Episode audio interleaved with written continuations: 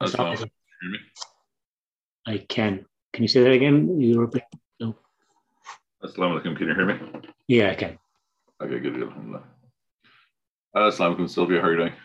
Looks like you're still connecting.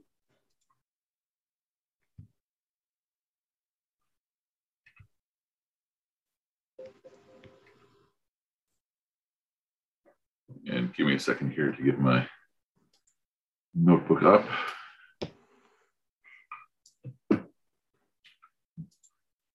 How's life cover? Oh, alhamdulillah. Good. Good, yeah.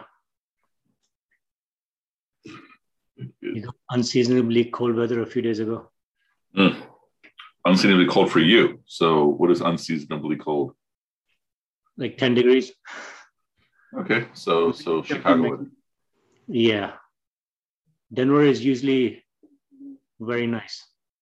People think it's very cold, but it isn't. Mhm. Right, And Sylvia, Assalamu alaikum. How are you doing? Walaikum salam. I'm doing good. Good. Abbas taking care of you? Yes, he's wonderful. Good. Good. Alhamdulillah. Let us know if he's not, and the two of us will take care of him. Okay. You don't have to let anybody know. We'll use uh, Haber's kicks and my arguments. Alrighty. Oh, shut up. Very good.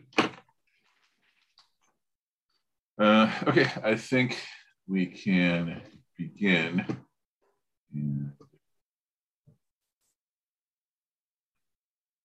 So let me just look at one last screen before. Yeah, okay. So, Bismillah ar-Rahman ar-Rahim. Nahmaduhu wa nusalli ala rasulih al-kareem. Amma ba'd. We express our praise and gratitude to Allah Ta'ala, and we seek blessings upon the Prophet sallallahu alayhi wasallam. Turn off all these 50 other windows. Okay, so, so continuing uh, where we where we left off to review very, very briefly uh, let me turn on the screen and let me know once I do that that you can see my screen.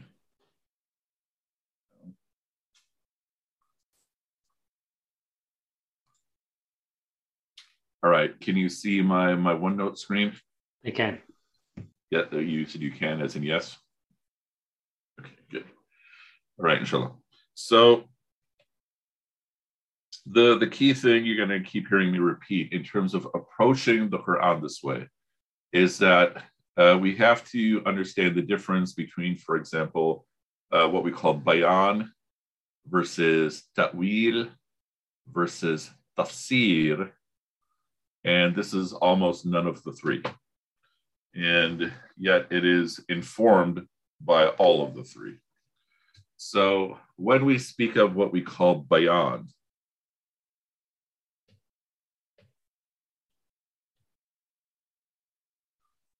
so bayan, and then I'll just write these terms for you, ta'wil versus tafsir. So bayan is sort of any type of reflection on on the Quran. And and so it's the type of material you would see in a general one-time lecture, or it's the type of content you would find in a Jummah khutbah. That's essentially bayan. Okay. Ta'wil is a little bit more precise, and it's expressing the meaning of a verse, a meaning of an ayah. And that's usually what we think tafsir is. But tafsir is actually very different. And, and so most people misunderstand the purpose of tafsir. The first two, bayan and ta'wil, are for lay people, are for the common Muslim, meaning to help ref, uh, the common Muslim to teach some reflections on the Quran to the common Muslim or to give ta'wil explanation of the Quran to the common Muslim. Number one, tafsir is written by scholars for scholars. And and what is a tafsir actually doing? It's not telling you here's the ayah, here's what it means, because that's almost effectively saying that Allah didn't choose the right words. Tafsir is saying here's the ayah, and here's an expansion on everything it means. So you have the apparent meaning of the ayah, just looking at the words, looking at the definitions, and that would be in the realm of, of ta'wil. Right? So here's what the ayah says, and if you don't quite understand what it says, here's it to help you. Tafsir is saying, here's the ayah. And if we add this dimension, or if we look at blank spaces in the ayah, it includes this as well. And it includes this as well. So tafsir is essentially trying to expand the reach of each ayah or each passage. By passage, I mean a collection of ayahs. That's what tafsir is. We often think that tafsir is saying, okay, here's what the ayah is, here's what it means. And when I'm saying it's written by scholars for scholars, it doesn't mean that a layperson is banned from reading it. It means that there's a lot of assumptions that the layperson will not be aware of. So the scholar will leave out a lot of information because the other scholars are trained to already know those, those assumptions. So one simple assumption, for example, is that it is assumed that every ayah may have unshared blank spaces in them. And so let me explain what this means. Um, So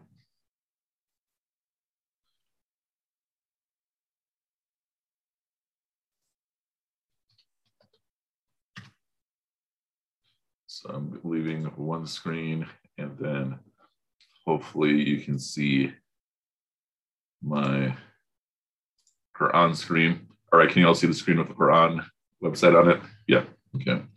So if we go to Surah Al-Baqarah,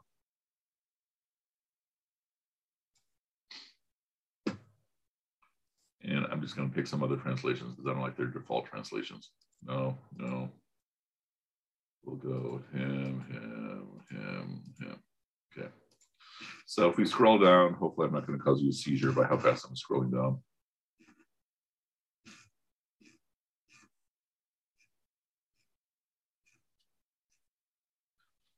Okay. I think it's I have 47, 48 right here. Okay. So ayah 47 of Surah Al Baqarah. Ya Bani Israel, O children of Israel, remember the blessings that I conferred upon you and that I gave you excellence over all the worlds. And guard yourselves against the day when no one shall stand for anything, no one shall stand for anyone in anything, nor shall intercession be accepted on anyone's behalf. So the ayah looks like it's saying categorically there's no such thing as shifa on the day of judgment, right? That's literally what it's saying here. But the assumption is that there's a blank space there. And what fills the blank space? First, other parts of the Quran. So then, if we go to Ayat al Kursi,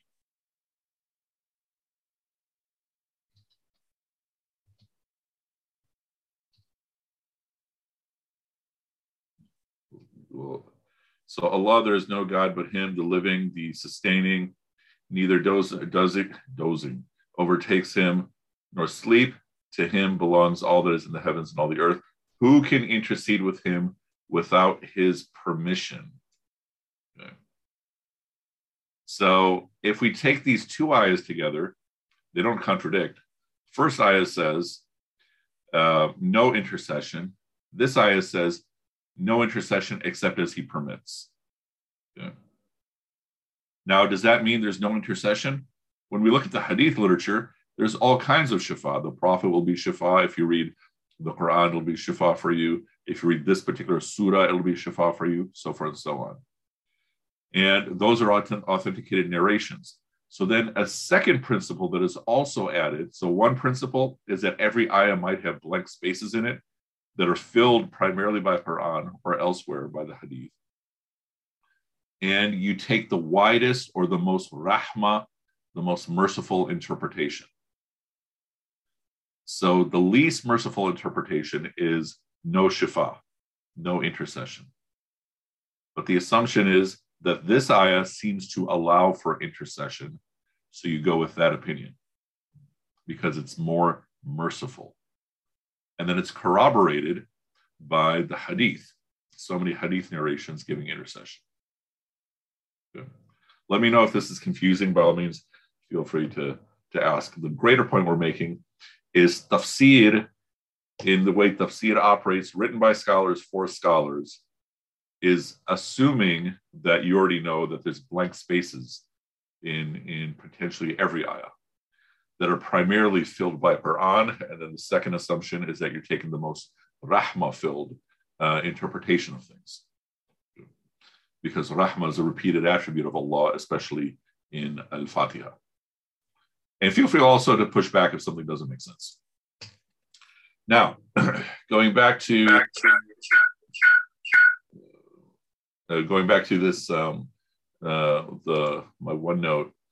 So that is tafsir. Then the question is, what are we doing? Um, can you see the one note again on the screen? Yeah. So another thing is called tadabbur. Tadabbur.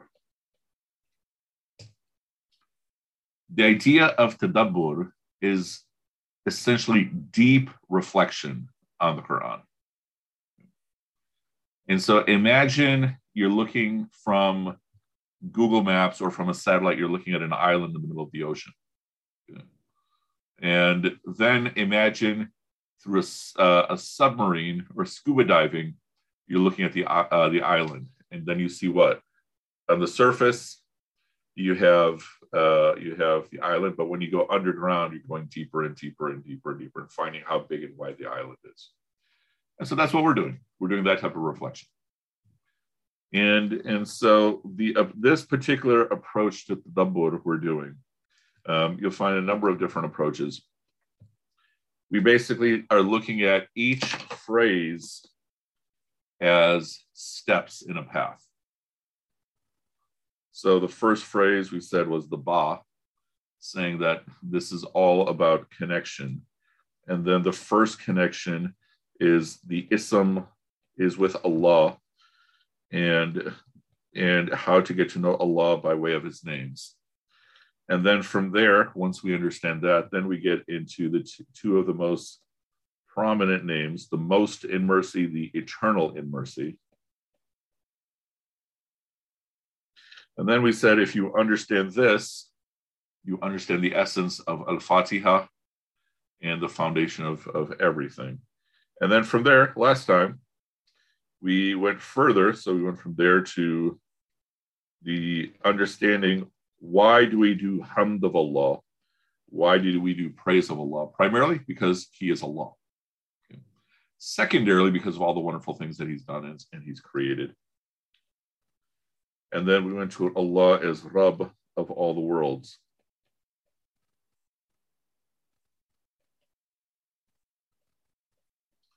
Anybody remember the, the full definition we gave of Rabb? The long one?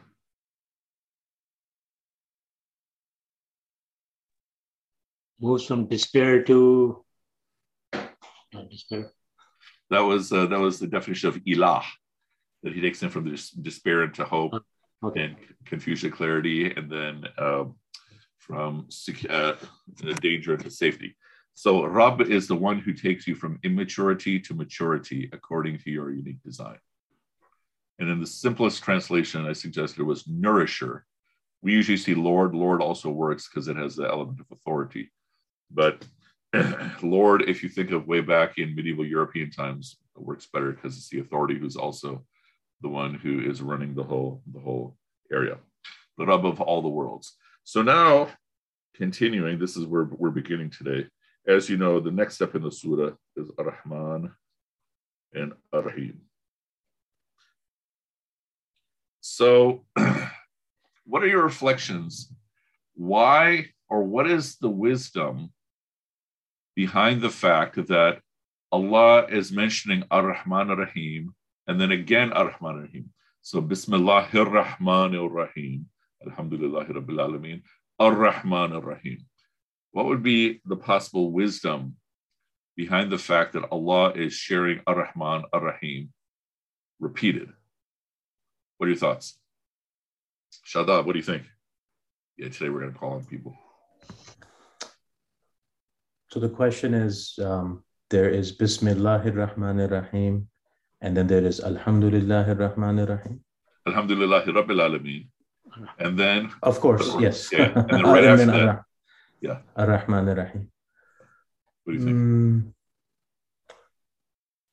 uh, I mean, I would think that there, the emphasis would be one thing, maybe. Yeah, yeah, absolutely. Emphasis is probably the big reason. And this is a point to consider by how repetitive the Quran is. Right? The Quran over is and over Isn't, again. isn't also Bismillah uh, considered part of uh, Fatiha, but also I think some people consider it to be a, beginning ayah for every surah. Is that true? So, so there is debate over whether yeah. or not Bismillah is officially part of Al-Fatiha. And the history of the debate is that the Prophet, peace be upon him, when he would recite in namaz in salah, sometimes he didn't say Bismillah ar-rahim out loud. So imagine Maghrib, he's starting with Alhamdulillah Rabbil Alameen. And then in other narrations, he's starting with Bismillah Rahman rahim And so then the question is, is this part of it or not? Mm. and it's fundamentally an academic point because every single printing you'll see of, of Quran is going to say Bismillah Rahman Rahim. And even if we're just saying Alhamdulillah first out loud, we're still saying Bismillah quietly first, right? And so, what is the actual semantic difference? Um, it's basically when you're printing the Quran, do you put a number one after Bismillah Rahman Rahim. And then, yeah, to continue your point, then how did the Sahaba know? How did they identify the different surahs? Today, we might identify the surahs by their names Al Fatiha, Al Baqarah, Al Imran, Al Ikhlas, mm-hmm. so forth and so on. And the Sahaba would know that a new surah began when you see Bismillah Rahman Rahim again. Or they would just remember the surah by the first few ayahs. They didn't really have names very frequently used. So imagine you go to a kid and say, Do you know Surah Ikhlas? And they'll be, What are you talking about? You know? Yeah. Right. And so, and then you know that Surah At-Tawbah does not begin with Bismillah Rahman Rahim. And why? The primary reason is because that's how the prophets uh, organized for us. The interpretation is because that surah is very tough. It's a very, very categorical surah. Was it? Wasn't there also that it's uh, it could be a part of the one before it? Was it Anfal, Al Anfal, or um, there's that, the that surah is, before it, right? That is yeah. one of the, the the secondary theories. Yeah. And so, again, in practice, it doesn't really make very much difference it really makes a difference on the printing on the page. Okay, so so one theory for, for why we have Ar-Rahman Ar-Rahim is just to emphasize. Another could be for the poetics. Alhamdulillahi Rabbil Alameen, Ar-Rahman Ar-Rahim. Now, how different is that from Bismillah ar-Rahman ar-Rahim, Alhamdulillahi Rabbil Alameen, Ar-Rahman ar-Rahim, Maliki Yawmiddin. It also adds uh, uh, uh, an auditory quality to the to the recitation, and that is also a very valuable part. Because here we're focused on the meaning, but you and I know that for nearly 100% of the Muslims of the world, including most Arabs, it's more of an auditory experience, a phonetic experience, as opposed to meaning. And and so let's do some interesting experiments. So we have Bismillah. And then we have Ar-Rahman, Ar-Rahim. And then we have Alhamdulillah. Alhamdulillah Rabbil Alameen. And then we have Ar-Rahman Ar-Rahim. Yeah. How does this change if instead of saying Ar-Rahman Ar-Rahim, we have different attributes? So instead of Bismillah ar-Rahman ar-Rahim, suppose it's Bismillah al-Jabbar al-Qahar, and I'll translate what these mean.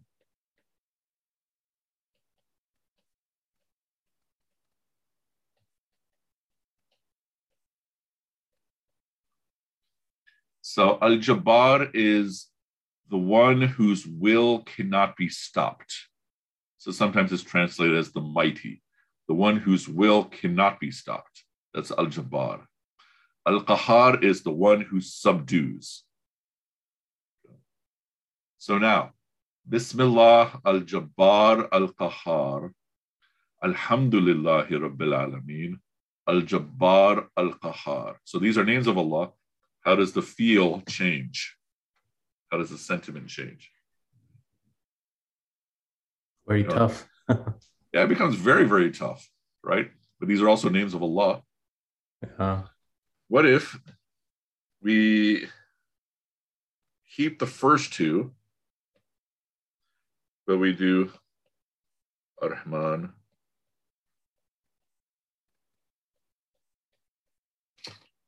So we have Bismillah al Jabbar al Qahar, Alhamdulillahi Rabbil Alameen, Ar Rahman Ar Rahim. Any thoughts? How does this feel?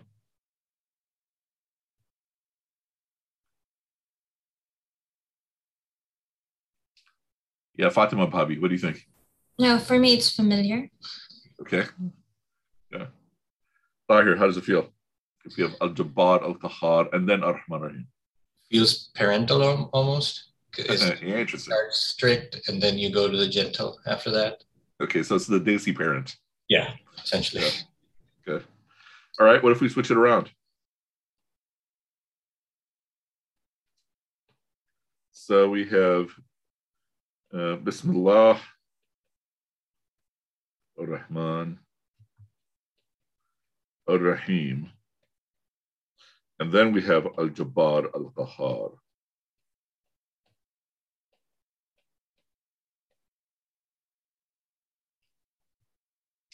Any thoughts?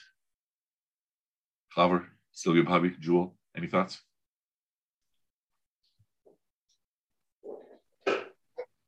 Yeah, Howard. I mean, the emphasis is gone. Uh, Ar-Rahman Rahim. It's not emphasizing the Rahma mm-hmm. and seeing out Rahma is there, but also, you know, coming, the might is also there. And, uh-huh. and then if we add the very next line,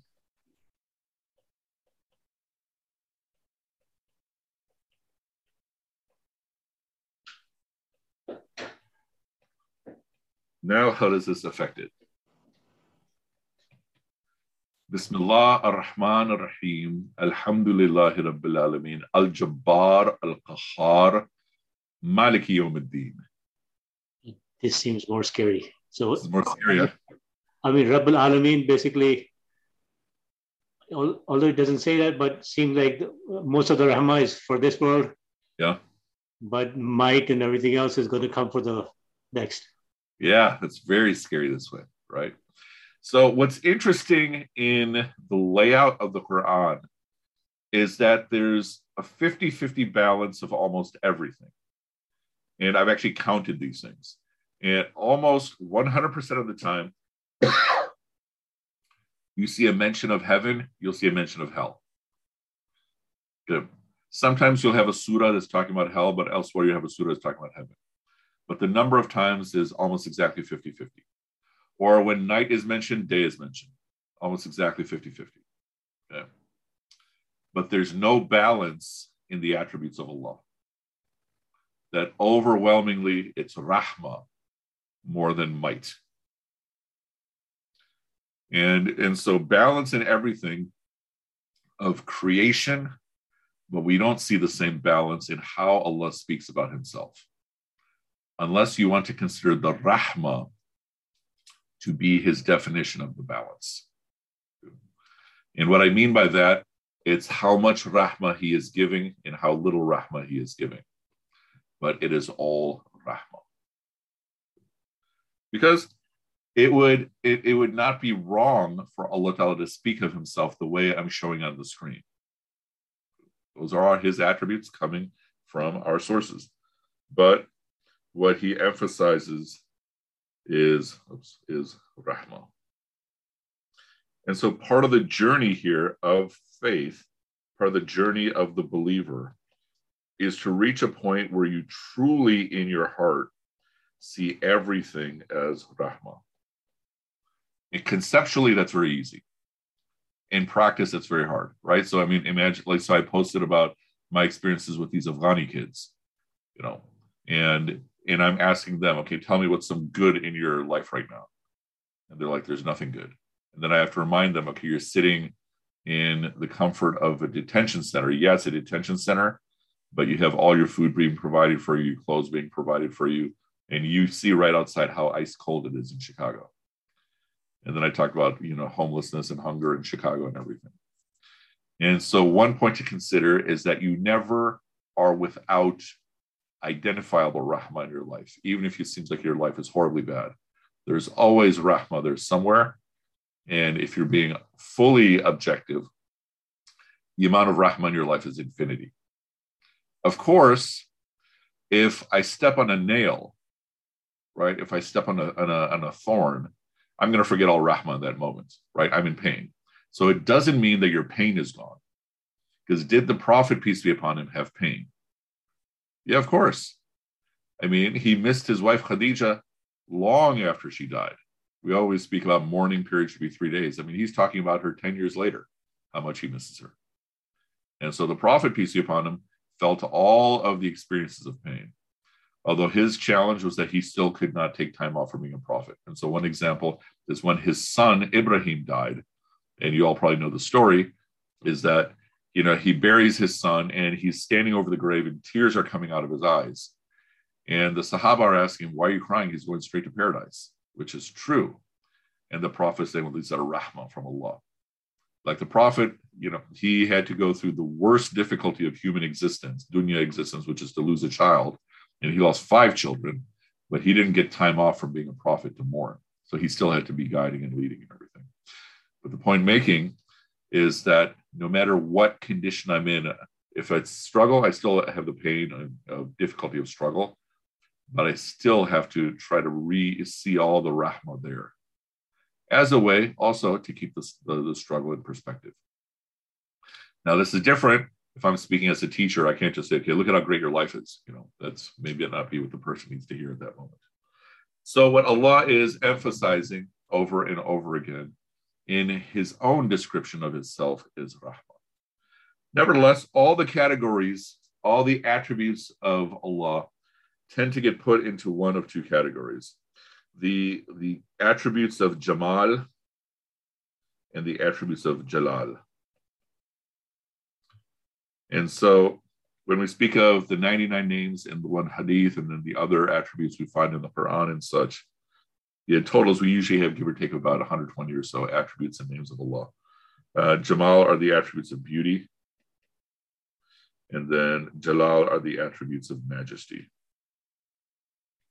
So the attributes of majesty would include the attributes of power, al-jabbar, al-qahar, al-mudhil, the one who makes someone dhalil, uh, whereas beauty is nur, and of course, rahma, and and uh, you know al-ghani, all these things. Al-ghani is also an attribute of majesty.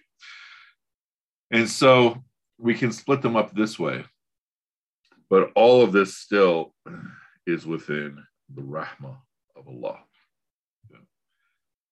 And, and so this is part of the goal is to truly internalize the, the depth and quantity of rahma that is being poured upon me nonstop.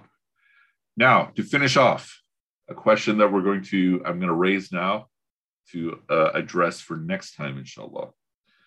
If Allah is so merciful that his rahmah is being uh, expressed four times directly.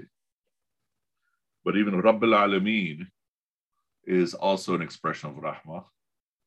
If he is so merciful, then why is there suffering? Now, I'm going to give you a scenario. Suppose I'm going to give you two scenarios, real world scenarios. One is my friend's niece and another is a common scenario. First, the common scenario. Suppose you have a baby that is born addicted to drugs. And so the baby is born addicted to drugs because the mother was addicted to drugs. Okay? So the baby didn't do anything to earn this. So now the baby is suffering because of this to the point that it might, depending upon the severity, might even cause developmental problems of the baby. If Allah is so merciful, why do we have this? Second scenario, real world scenario, uh, friend's niece in the past. This baby, uh, I forgot the name of the disease, is something like Deborah, D E B R A. It's an initial like dermatitis, something, something, something. Her skin was so fragile that if you touch her skin, she starts bleeding. And so for 24 hours a day, she's screaming in pain because this also includes her esophagus. So to feed, she would have to have super, super soft liquid. Okay? And all day long, her parents and whoever else the caregivers were would have to put gauze bandages all over the baby's body. And by the time they're done, all the gauze bandages are bloody. So then they would have to take it all off and then do it again. And so this was a result of a one in a billion genetic anomaly. So in the first case, the parent did something and caused the baby suffering. In the second case, nobody did anything wrong. And so then the question for all of you is if Allah is so merciful, why do we have this? So think about it now. Obviously, we can jump into the discussion now, but we'll save it for for next week, inshallah. Okay. Any questions about anything? Um, I had one question about earlier um. When you were talking about the yeah the the four um, mentions there. So I've also come across tafweed. Mm. Um, and I think I've I've I've I've heard of that when there's discussion about the attributes of Allah. So I was just curious. Um, I wasn't clear on what that was. I mean, I've I think I've re- heard of the ta'wil, and of course we're very familiar with tafsir. But could you elaborate on what that is? That was a new word for me. So, tafweed. I'm gonna have to look it up because what I remember tafweed as is, is basically talking about uh, like when you're splitting off with someone. Um, let me go look up some stuff and see what I can find. Okay. Yeah. Um, I'll, I'll, make a note to, to look that up, inshallah. Uh, any other questions about anything? I mean, there are other also other terms like tafhim. Um, yeah. Such, right. Uh, but I'll look up tafweed, and it's probably uh, slipping my mind right now. But uh, you were saying it's probably referring to something about Allah Ta'ala. I yeah, I think I think there was it was in in the context of uh, understanding the attributes of Allah so there were there was um, there's one group that takes the literal meaning. Okay, yeah. Um, and then there's another group that says, well, we can't take it completely literally. Like when Allah says He rises above the throne. Yeah. You you cannot take. So I think I think there was wordings for uh, that sort of mm-hmm. explanation. Yeah, I mean, as a as a, a, debate, that is a debate, and so so the Hanbalis, uh, there's a uh, a number of, of the literalists that basically say when Allah has a throne, he has hands. That's what it literally means. And then the others say yes, because Allah says he has these things. They are things. But then we add the term bila kaif, which mm-hmm. is basically saying we don't know how. Right. So what is the hand of Allah? Often it's interpreted as the power of Allah, but whatever it means, Allah knows best. But yeah, let me look it up. I mean, what you're also reminding me of is uh, uh, a contrast between what is general Sunni and Shia thought versus general a group called the Mu'tazila is when Allah says He's Ar-Rahman, Allah has given us the aql, the intellect, to understand what does Ar-Rahman mean. So most merciful. So that's the Mu'tazila understanding. Okay. Now the Sunni and Shia theology understanding is that when Allah says He's Ar-Rahman, He's given us an aql, an intellect, to try to understand what this means but Ar-Rahman actually means whatever Allah says it means, and we may never find out. And then on top of so the Mu'tazila say that Allah is limited by how He has described us, and the Sunnis and Shias say no, He's not limited by His names. He's not even limited by the fact that He's not limited by His names. And this may all be within the realm of what you're talking about in terms of what tafweed is, but then I'm forgetting it at the moment, or maybe I haven't learned. I have to, have to go look it up, inshallah. I'll find out, inshallah. Okay, thanks. Absolutely. Any other questions about anything else? Alrighty, we will stop here then, inshallah, and we'll continue next week with the starting off with that question. Right, subhanakallahumma bihamdika nashhadu an la ilaha illa anta wa natubu ilayk. May Allah reward you all, inshallah. Wassalamu alaikum wa rahmatullah.